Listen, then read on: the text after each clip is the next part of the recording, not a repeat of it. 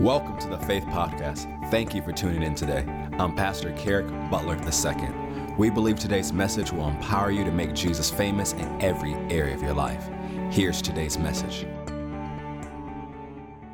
Say, I take eyes to see, I take ears to hear. I forgive everybody of everything. I receive supernatural debt cancellation. The word of God that I'm about to receive will enable me and empower me to make Jesus famous in my everyday life. You may be seated. Open your Bibles to Revelation chapter 1. Revelation chapter 1. Now, a couple weeks ago, we prayed over our youth to receive scholarships and grants. We prayed over people for supernatural debt cancellation, and we prayed over people to receive jobs and also job schedule changes that will allow them to attend church more. And so if you had a testimony from that Sunday, make sure you email it in at info at fccga.com. Send us that testimony so we can rejoice with you. I know after our experience last Sunday, someone came up to me and they said they've been needing a job and they had gone to, and applied for a job three different times and they got a no every time. And so when we asked people to stand who were believing for jobs, you know, she didn't want to stand. And the Lord said, You know, you need to stand up. And so she stood up and we prayed. She says the next day she got a job. Praise God. And so if you got testimonies like that, make sure you send it in and know if God did it for them, God will do it for you too. Amen. Revelation chapter 1, verse 5. One of the things we do every fall is we take time to teach on the family. We call it Faith and Family in the fall. And so in October and November, we have been teaching on family and relationships, sharing practical scriptural wisdom from the Word of God. And verse 5 says, And from Jesus Christ, who is the faithful witness, and the first begotten of the dead, and the prince of the kings of the earth, unto him that loved us, aren't you glad he loves you? And washed us from our sins in his own blood, and has made us kings and priests unto God and his Father. To him be glory and dominion forever and ever. Amen. Jesus made us kings and priests. So we've been talking about this in October and November that we are royalty. One of the reasons Jesus died and was raised again was to make us royalty. As we said last week, Jesus died and was raised again to give us a new identity. And if you didn't hear that message, I encourage you to go to our podcast or go to the website where it's there for free and listen to our messages so you can keep building stronger in your faith. So you are royalty Jesus died and rose again to give you a new identity. A part of that wonderful identity is that you are royalty. In this series, we have covered building royal households or the royal family that God has called us to have. We said, we begin to think of your family as a royal family. And we think of different royal families, we're all familiar with the one in Britain, that when you think of them, I'm sure their conversations are different. The, the, way, the way they raise their children is different because they raise their children to rule. They raise their children with a mentality whatever you do will affect the empire. It's a different way they raise them because they understand the importance they will one day have in their role. So even as they're raising them, they may not do everything right, but I'm sure there's some conversations behind the scene reminding them who they really are. We say, in the same way, because of what Jesus did, we are royalty. And we must view our families as royal families. That one of the reasons God put us on this earth is to rule. And so we have to have that mentality when we view our family. So go to Romans chapter 13. And I encourage you, if you miss any of these messages, to get them on our podcast or the website. We put the word out there as much as we can for free so that people can grow and be a blessing. And then also, if you want to follow along with my notes today, you can go to the YouVersion Bible apps under the events or the live event section and download this message and follow along with me and my notes. Romans chapter 13, verse 7. We've quoted this scripture twice today already. It says, Render therefore to all their dues Tribute to whom tribute is due. Custom who custom. This is the IRS favorite scripture because Jesus says pay taxes. I'm surprised they don't have it on their doors. Fear to whom fear, honor to whom honor. owe no man anything but to love one another. For he that loves another has fulfilled the law. For this you shall not commit adultery, you shall not kill, you shall not steal, you shall not bear false witness, you shall not covet. If there be any other commandment, it is briefly comprehended in this same namely, you shall love your neighbor as yourself. Love worketh no ill to his neighbor, therefore, love is the fulfilling of the law. One of the things that verse 7 teaches is about honoring positions that individuals hold. Verse 8 instructs us not to have a debt of honor, but to love one another. Today, we took time to honor and show honor to our veterans. And we honored the Lord with our tithes and our offering. One of the reasons people honor royalty is because of the position they hold. You are royalty, and so is your family. Say amen to that one more time. Do you owe a debt of honor to those of your own house? See, I knew y'all weren't gonna say amen after that, so I got an advanced amen. So before we get into your house, let me talk to the single people real quick. Say, I am royalty. I want all the single people to yell out, I am royalty. So then don't date someone who doesn't understand. If they can't see your value, you do not need to be dating them. So, oh, I'm lonely. It's better to be lonely and have peace than to be together and be crazy. You have to understand your worth.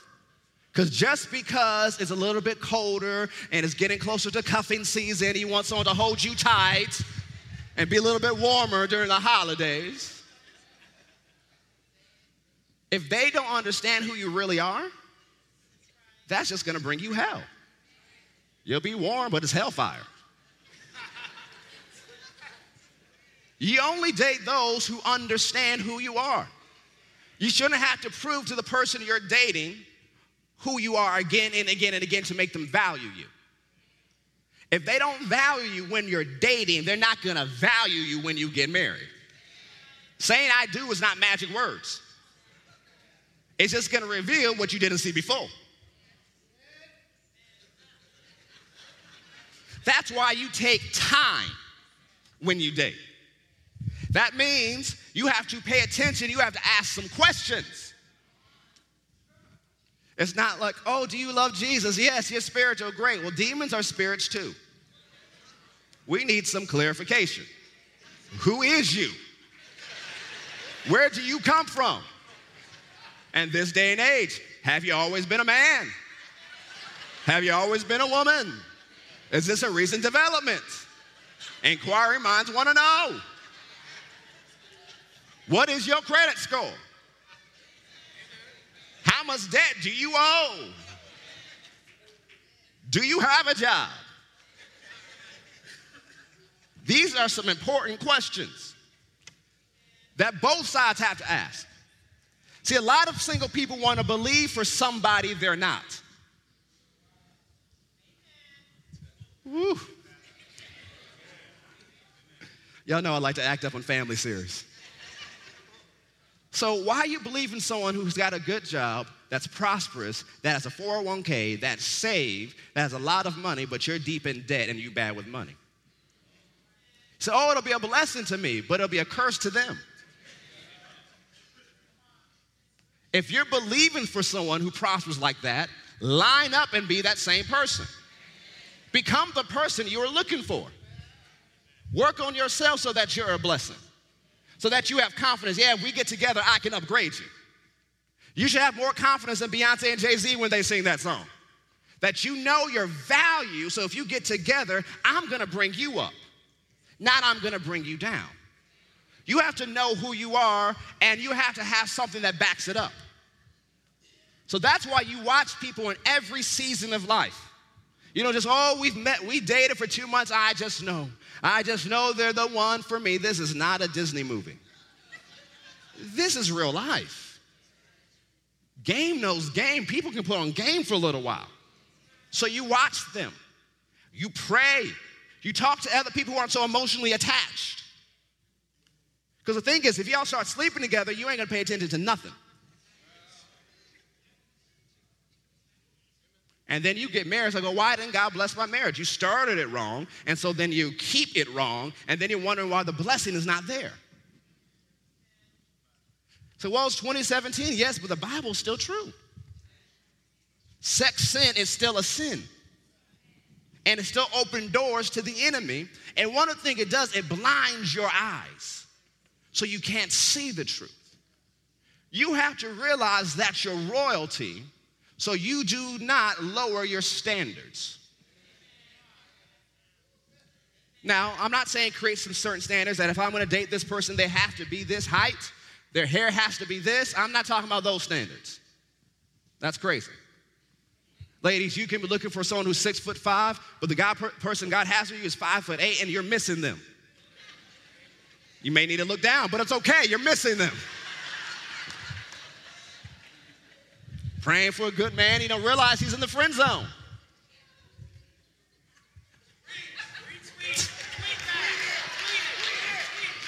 He's like, oh, I want the Hollywood movies. You realize that's fake, right? You want the person you're married to be your friend. Because when you guys grow older and everything changes, you want to have at least a friendship. The Bible teaches spouses should be friends and lovers. You have to have both. So if you're not friends, you ain't ready to get married. And see, still in this area, it's like, oh, they're my best friends. And they're the opposite sex. But you can't say about that friendship with the person you're dating. Stop dating that person, date your best friend. Because that attachment is not to disappear after you get married, that's still to be there. Why can't y'all connect and be friends? There's some other issues there. Because don't think friends just disappear after you get married. Y'all have to have conversations while you date what friends you like, what friends you don't like. Now, that's not a date one, date three, date five question. That's a dating conversation once there's commitment. You have to talk about family backgrounds.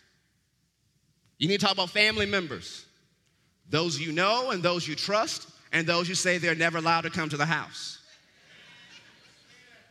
You need to have those conversations. So Thanksgiving is not always a surprise when so and so shows up.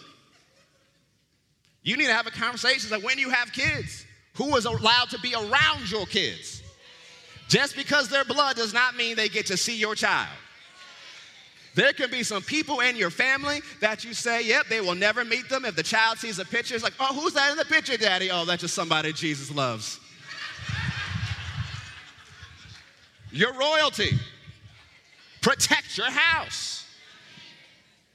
And so, if you're thinking about getting married to someone, understand it's like a business merger. It's two different lives, two different livelihoods, two different businesses merging together. And that is not something that happens overnight. Just because you say I do and you have sex doesn't mean you become one. Becoming one is a process, it takes time. Anyone familiar with business mergers, when they become one business, it takes years to sort out things. They got two departments doing the same thing, and neither department knew each other existed. It took time, it takes effective communication. Now, usually when I say effective communications, all the ladies nod and say, That's right and amen. But it's not communication, it's effective communication. So, married people, you have to understand where communication is concerned, how you guys both talk. You have to define terms. And it's not always the ladies who like to talk a lot, and some, there's some guys who can whew, really talk. But when you're having a conversation, if you see that you're losing them, don't keep having the conversation. Because all you're doing is talking, and you've lost them. So, part of having effective communication is knowing the best times to talk, the best times to have this conversation, and respecting the other person enough to know when to end it and when to time it. Now, this is not even a gender question because we got ladies in here who love football and guys who love football. And so if you're married to someone who loves football, don't try to have an important conversation at halftime. You will be frustrated. They will be frustrated. Nobody will be happy. Respect each other enough or honor each other enough to know when conversations should be had. So we talked about honoring yourself and seeing yourself as royalty, but do you owe a debt of honor to those in your own household? You're supposed to give honor to whom honor is due, and by position alone, they are due honor. Because you married them. They're due honor because they're in your house. Even the baby mamas and baby daddies are due honor.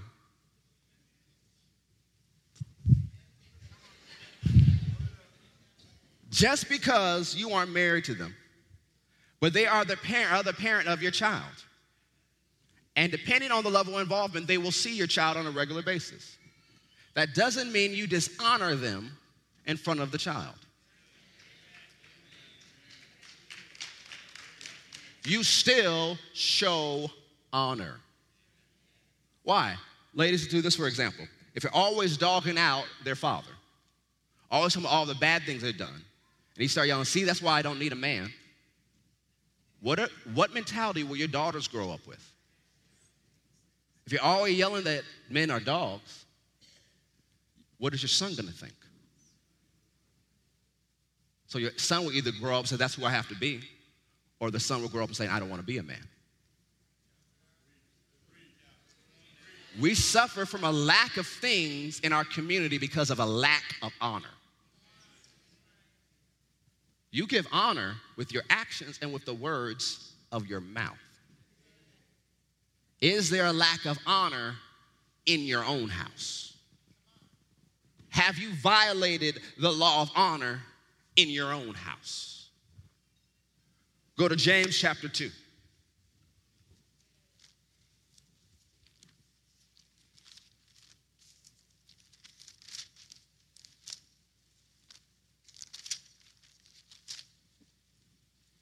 James chapter 2, verse 8.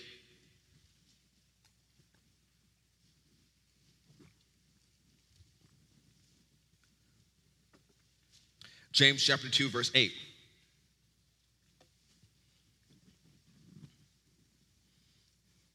says, If you fulfill the royal law according to the scripture, you shall love your neighbor as yourself, you do well. The royal law is the law that governs our royalty, it is the law of love.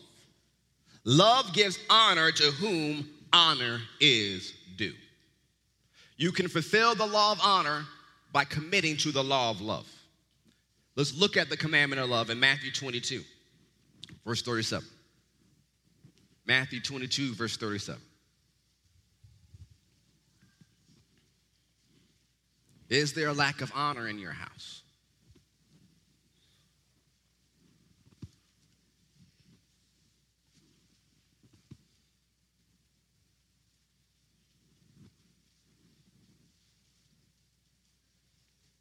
Because if you're portraying a lack of honor, that's what your kids will copy.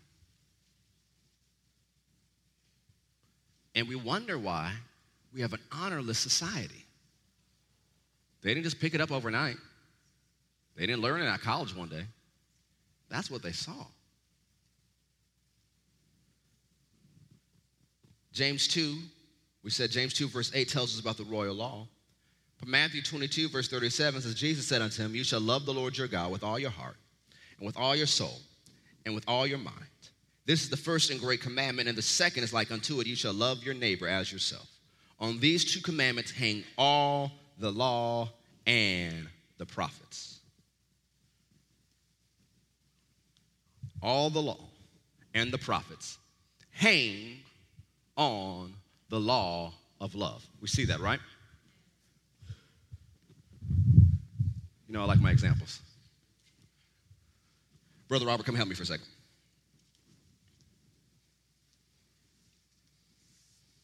It's not a big curtain, small little curtain. I want you to hang this up right here. No, not hold. I want you to hang it up. Hang it up. Yeah, just hang it up. Just put it up there. Yeah, just put it up. Hang it up.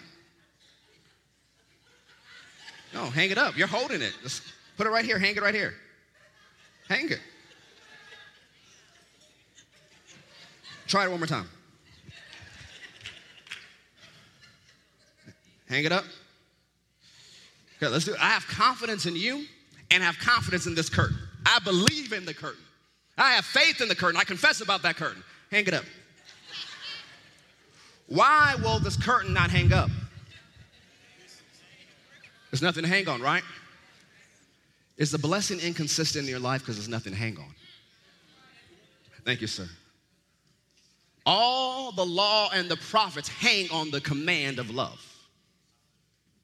All the blessings of the word hang on the command of love. If the law of love is not what governs your life and governs your house, the blessing of God will be inconsistent. It's not because God doesn't want to bless you, it's just nothing to hang it on. So you'll see blessing one moment and not the next. Blessing one moment, not the next. But you have faith in the blessing. You believe in the blessing. You confess the blessing. You shout about the blessing. You dance about the blessing. You pray about the blessing. But there's nothing for the blessing to hang on because you violated the law of love. You violated the law of honor, and there's no blessing there. Is there something for the blessing to hang on in your life, to hang on in your house? Because it would only hang consistency on the law of love. And the law of love is only a hanger if that is your lifestyle or your consistency. It has to be do what you do again and again and again. You can't, can't be nice to people when you walk into the sanctuary. You have to live the law of love all the time. It's not just about fussing your spouse and your children out on the way to church. Get out the car, you smile at the hospitality team, and you look at them and say, You better not say nothing. Walk in, hallelujah. hallelujah. Ah, thank you. You smile wearing those masks we talked about last week. And you go back in the car and you cuss out your spouse again. That's not the law of love. That's a show. And we wonder why the blessing is inconsistent. And we think, well, this faith stuff doesn't work. No, faith works. You just haven't worked the word. You've violated the law of love. Let's go to Ephesians chapter 5. Is the law of love the governing rule of your home and royal family? Is the law of love the governing rule of your home and your royal family? That's what we're about to see. Go to Ephesians chapter 5.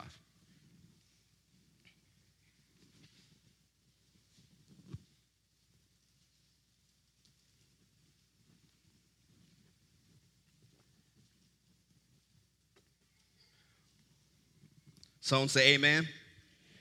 Say amen one more time. Amen. Say amen one more time. Amen. I'm just getting amens in advance if y'all quiet. Ephesians chapter 5, verse 25. Husbands, love your wives, even as Christ also loved the church and gave himself for it, that he might sanctify and cleanse it by the washing of water by the word, that he might present it to himself a glorious church not having spot or wrinkle or any such thing, but that it should be holy without blemish. So ought men to love their wives as their own bodies. He that loves his wife loves himself. For no man ever yet hated his own flesh, but nourishes and cherishes it, even as the Lord the church. For we are members of his body, and of his flesh, and of his bones. For this cause shall a man leave his father and mother, and shall be joined unto his wife, and they two shall be one flesh. This is a great mystery, but I speak concerning Christ and the church. Nevertheless, let every one of you in particular so love his wife, even as himself, and the wife see that she reverence her husband. Jesus showed his love by giving and putting us first. He put us first above his own comfort when he came, when he suffered, when he died, and rose again. Before Jesus came, he was in glory, in heaven. But he put that all aside to come for us and put himself in human flesh. Then he suffered, then he died, he went to hell, he was raised again. He put us first. So, if Jesus showed his love by his giving and putting us first, husbands, you should show your love to your wife through your giving and you putting them first. Jesus is your example of love. He put them first. Didn't say put them first when he felt like it, put them first when they acted right, put them first when they deserved it, put them first when they were nice to you. He did it out of love. When you're saying I do, you are committing to putting your wife before yourself. Now it says nourish and cherish. So, how do you nourish and cherish your flesh? You give it what it needs and adjust to what it needs. Well, how do you adjust? When it's cold, you put on warmer clothing. You adjust the clothing due to the temperature. And this way, the husband is to adjust how he loves his wife due to her need. The same way the husband would adjust to take care of his body, he is to adjust to love his wife the way she needs. That means you don't just love your wife one way and that's it. You adjust the way you love her depending what she needs at the moment. See, I told you I need to get some amens in advance. Because it's really easy for us guys to walk in the room and see our wives having a rough or off day and go, well, time to go to the man cave. Time to go hide out. I'm gonna order myself some pizza and hide. Now, if that's really what she needs you to do at that moment, then that's what you do. But the thing is, we have to adjust our perspective. We have to see what do they really need and meet that need. We have to love based on what their need, not how we see love, not how we want love. Loving our wives as they need us to love them. Loving our wives as they desire us to love them. That is what we're supposed to do. That's one of the way we honor our wives. The only way for the husband to love his wife this way is through time, observation, and effective communication. Now, ladies, you have to teach your husband how to love you. You can't say, well, he should know. Look, there's a lot of things people should know, but it doesn't mean they know. So that means you have to teach him how to love you in the language he understands. So that means you can't talk to him like he's one of your girlfriends, because he ain't. You lost him five minutes in. You have to teach him the way he needs to learn in the language he understands. Which means, to the best of your un- uh, ability, you have to understand what you need and communicate that to him. Don't expect him to be some mystical, magical person you see in Hollywood. That's a script written to get your attention. So that has to be effective communication. 1 Peter 3 7 says, Likewise, in the same way, ye husbands, dwell with them, your wives, according to knowledge, giving honor unto the wife as unto the weaker vessel, and being heirs together the grace of life, that your prayers be not hindered. Husbands, you are to live with your wife according to knowledge. So that means you need to pay attention. You need to watch. You need to observe. You need to listen. Not listen to respond, listen to learn. So that you can live with them, not just saying, well, we're roommates. Live with them as a living representative of Jesus. Determined to love them just the same way Jesus loves us. Now, people like to twist that scripture and say that, well, the Bible says the woman is weak. It did not say that. The woman is anything but weak. I know that? Fellas, none of us ever, ever, ever want to give birth to a child. Ever. Ever, ever, ever, ever, ever, ever, ever, ever, ever. If it was up to men to have babies, the human population would not be here today. At the first kick, we have told Jesus, take us home. Not the first contraction, the first kick. So the woman is anything but weak. So what does that scripture mean? It says, show honor to her as unto the weaker vessel or the more fragile vessel. Now, what does that mean? This is a plastic cup that's probably less worth than less than one cent. I don't handle this carefully. I can drop it, drop it again, pick it up, don't care, throw it over here. It's not a weak vessel, it's not an expensive vessel. But if I was handling a crystal cup that had value, I'm gonna treat it differently because what it's composed of is more valuable than the cup. So it's not the fact that I'm being, well, this is weak. No, no, this is valuable. So I show honor to this cup how I handle it.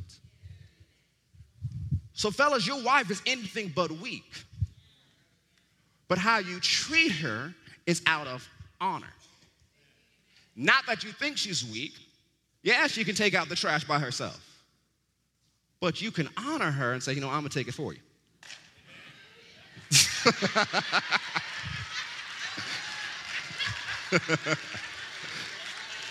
it's not a matter of strength or weakness, it's a matter of honor.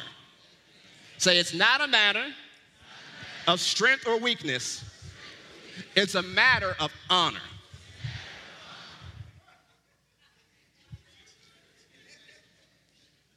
So, husbands are to show honor to their wives.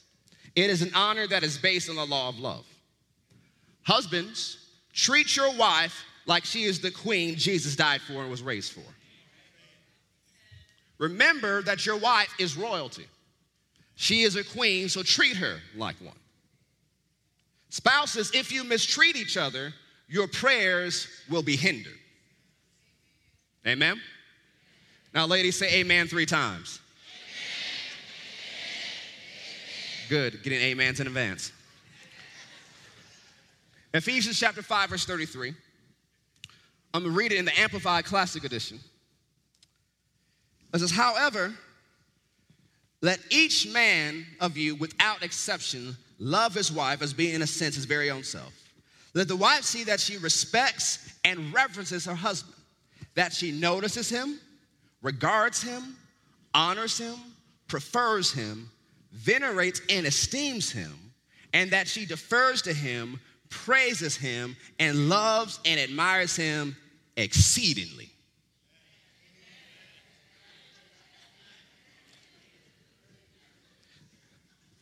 First Peter 3 2 Amplified Classic Edition says,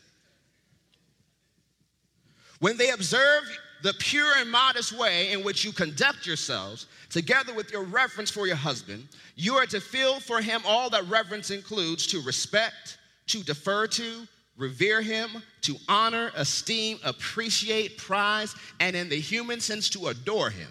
That is to admire, praise, be devoted to, deeply love, and enjoy your husband. Wives, your husbands will question your love for them if they consistently are disrespected by you or devalued by you. Notice it says defer to. Notice it said notice. Do you notice your husband? I'm not saying you notice when they walk in the room and say, hey, what's up? Do you notice the good things that he does? Because you can pick out all the wrong things and talk about them all day, but you minimize the good that he does. If you keep maximizing the bad, he's not going to be inspired to do more, to do good. When it comes to noticing him, you have to pick out what is he doing right. If he's only doing one thing right, then you celebrate and talk about it all day long. Because the thing is, how his ego responds well, man, if she praises me about this one thing, what if I did two things? But if you keep saying, well, you didn't do this, you didn't do this, you didn't do this, you didn't do this, he's tuned you out. And now he questions if you really love him. And now you've opened the door for the enemy to send someone in.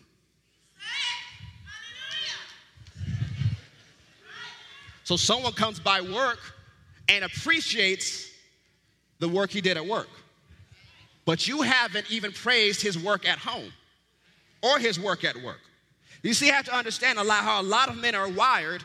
They find value, even though it's not correct, from the work of their hands, from what they do.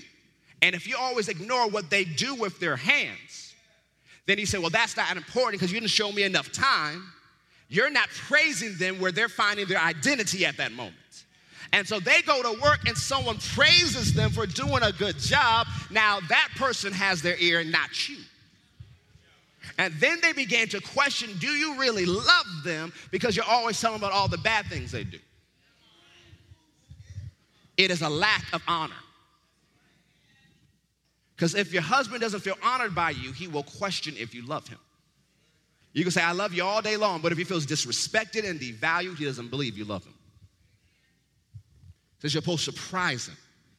You're supposed to celebrate him. He needs your support. He needs your encouragement. God did not call you to be your husband's spiritual policeman. Well, babe, did you pray today? Did you read your word? Did you confess your scriptures? Why ain't you coming to church more? That is not going to get him to want to come to church. Because if you're always nagging him in his mind, I got two hours of no nagging. So you go to church and get yours, and I'll get my peace at home. And so you want to know why your husband doesn't want to come to church. Well, I've been praying. Well, you need to do a little bit more than pray. See, I'm going to quote Pastor Deborah. This is how I stay safe. Something that Pastor Deborah would teach for years. She'll te- teach it in the women's meetings. And so most of the men don't hear, but I'll listen to the tapes and I hear what she says. And she says, Women, if your husbands aren't saved yet, they're not living the way they should, they're not coming to church, here are the two things you need to do pray for them and have sex with them. And people do exactly what you say. They go, but do you really think, well, see, all the kids are supposed to be in kids' world. Do you really think you holding out is going to make them serve Jesus? That's a lack of honor. That's a lack of love. And you keep holding out, depending on his level of salvation and holiness, he's going somewhere else.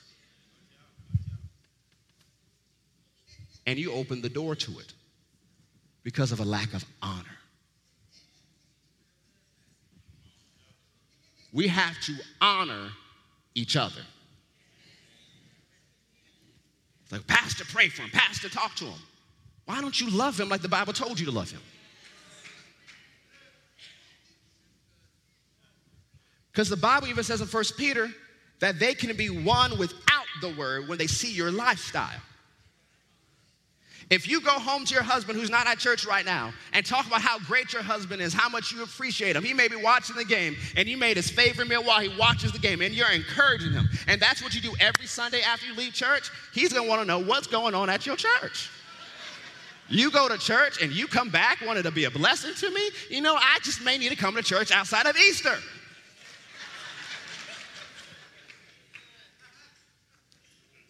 Honor. It's showing value. It's wives, treat your husbands like they're the king Jesus died for and was raised for. You have to remember you are both royalty. You have to remember the value you both have.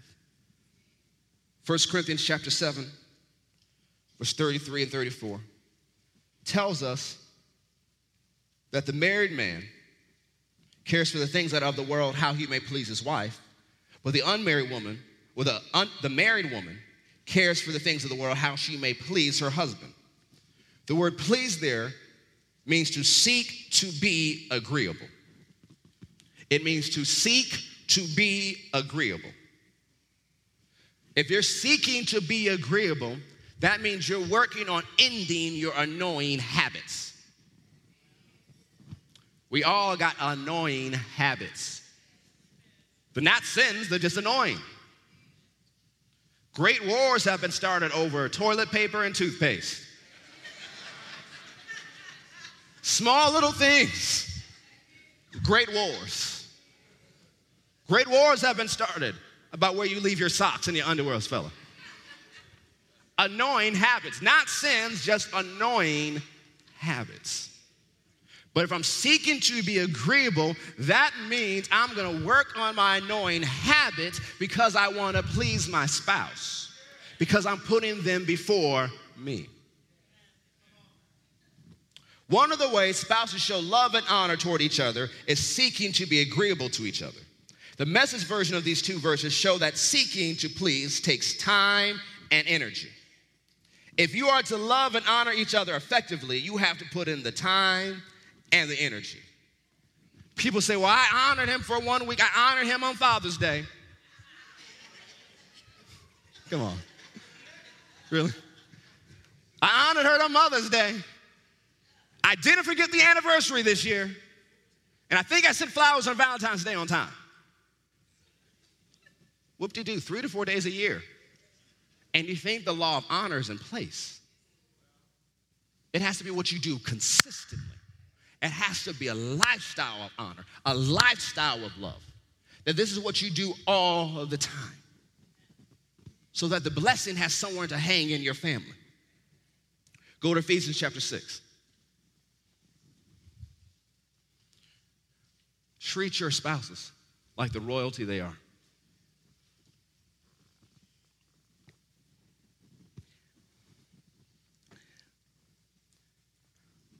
I remember a certain man of God was ministering to different people in Hollywood, and he was sharing one time about how he met with a person. And someone asked, Well, are they saved? He says, No, not even close. But I treated them like they were a potential child of God. They got potential, it could happen one day. Your spouse may not be saved. Treat them like a potential child of God. Treat them like the royalty they will one day become.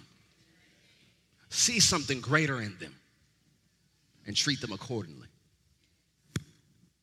Ephesians chapter 6, verse 1. Parents always love the scripture. I remember when I was a youth pastor, I'd preach the scripture. Before I even preach this, I would have the youth say like three different times, We love Pastor K too. And it's like, what are you about to teach if you're making us confess that?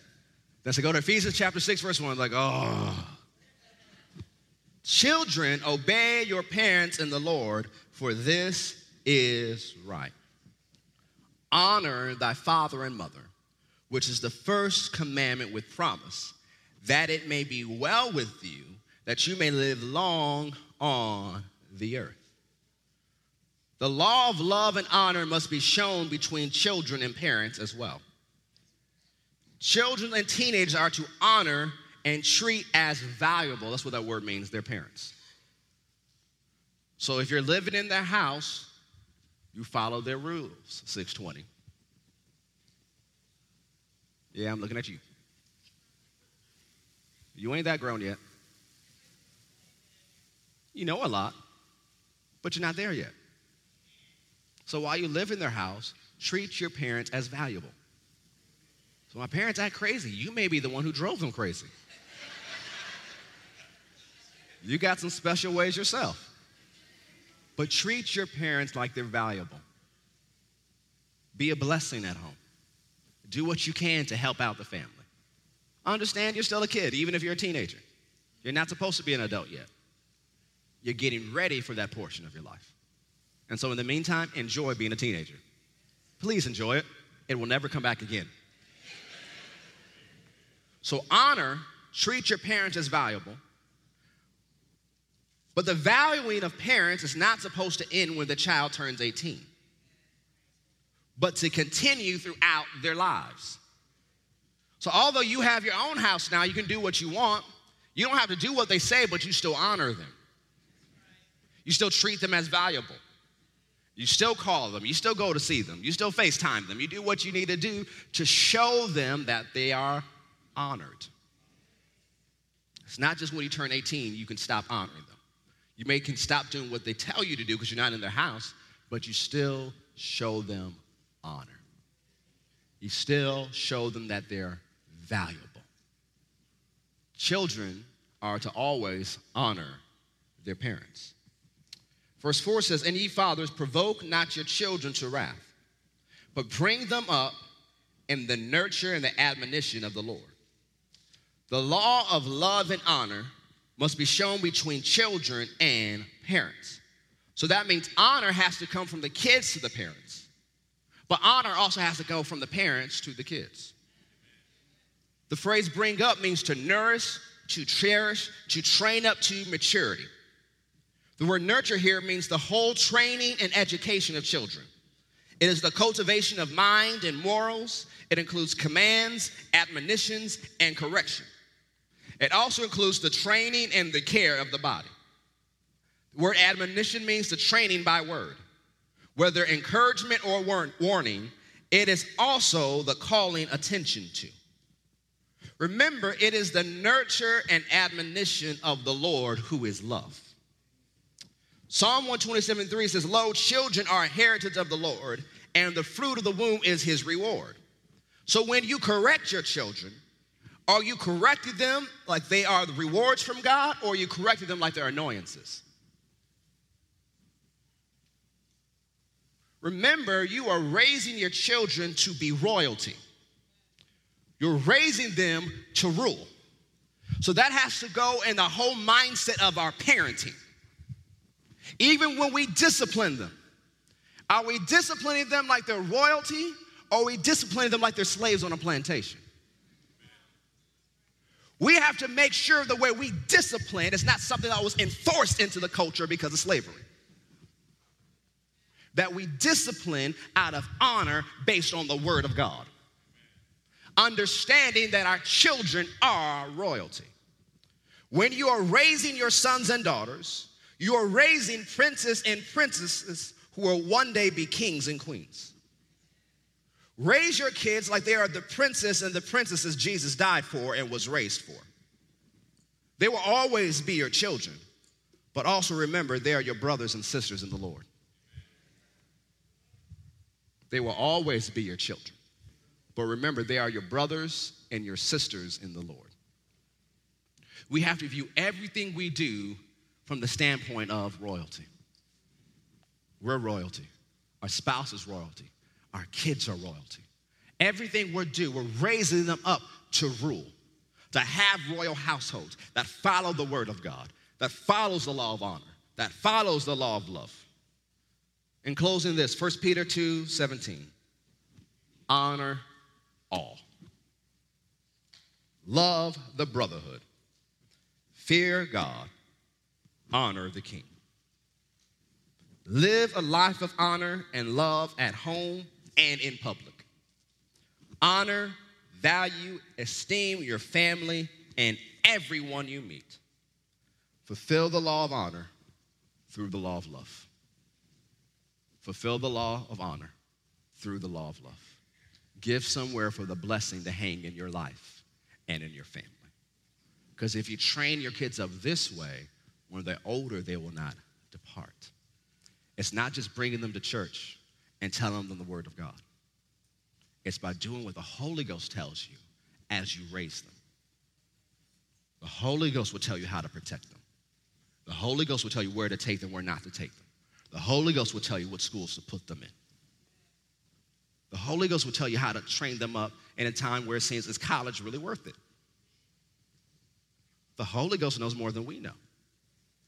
We have to teach our children by precept and example that we go before God and get his wisdom. Because if you, your kids see this as you grow up, as they grow up, they see you always seeking God about everything. It'll be easier for them to accept when you tell them, no, you can't hang out with those people. You can't go to that house. Well, why? I prayed about it and I don't have peace about it. They're more likely to trust your judgment because they know you hear from God. And if you always seek the Holy Ghost in your parenting, the Holy Spirit will tell on your children. See, the thing is, if he did it for me as a youth pastor, I know he'll do it for me as a parent. Why? I was a youth pastor. And kids would walk in and the word of knowledge would kick in. That's what they did today. They just had a fight with their parent, go talk to them. I'll be preaching. And one time I thought I was just giving a creative example. I didn't plan on giving an example. One kid yelled out by accident, How did he know? Was the Holy Ghost. He's calling out stuff. It got to the point where the kids would come to me and says, Look, we're gonna tell you before the Holy Ghost tells on us. Here's what happened today. We've already repented. We know what to do. We're going to keep on going. He's nodding because he saw it happen all the time. Why? Supernatural youth pastor. I believe in talking to the Holy Ghost. It even got to one point, the kids would go to school. And see, I could I had access to the schools. I would visit the schools. So I'd show up at the schools all the time. But then even when I wasn't there, there would be there'd be, I remember one kid told me, said, I was about to get in a fight, but then I heard your voice. Not Jesus' voice, your voice. It scared me so much, I took off the other direction. What happened? The Holy Ghost was involved. If you're always seeking the Holy Ghost in your parenting, He will show you the same things. He will talk to you about what's going on in your kid's school. So you need to be up at that school. Don't be an absentee parent. Always be there. They should know that if anything goes down, Mr. and Mrs. So and so is coming to the school. They shouldn't be, oh, do they have parents? Oh, no, they have parents, and they're gonna be here in about five minutes. You should be a present force.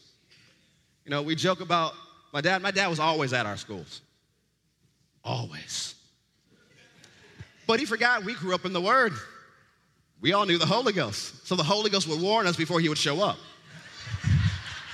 So me and my brother are talking about, ooh, there's a disturbance in the force. we think dad's on campus. I remember one time, I just said, I think he's here. And I looked up, five seconds later, he walks by the window, so I just wave. what? It was never a question would my dad be at any of my events? He was always there, always involved. Be that for your children. Always be there. Because you know what that shows them? The Heavenly Father. Your kids will view the Heavenly Father's fatherhood based on what you do. Make it easy for them to believe in the love of the Heavenly Father because you fulfill the law of love and the law of honor. Amen? Stand to your feet. Praise God. One of our purposes as Faith Christian Center is to build strong families through the practical teaching of the Word of God. We're going to have strong families. We're going to have royal families.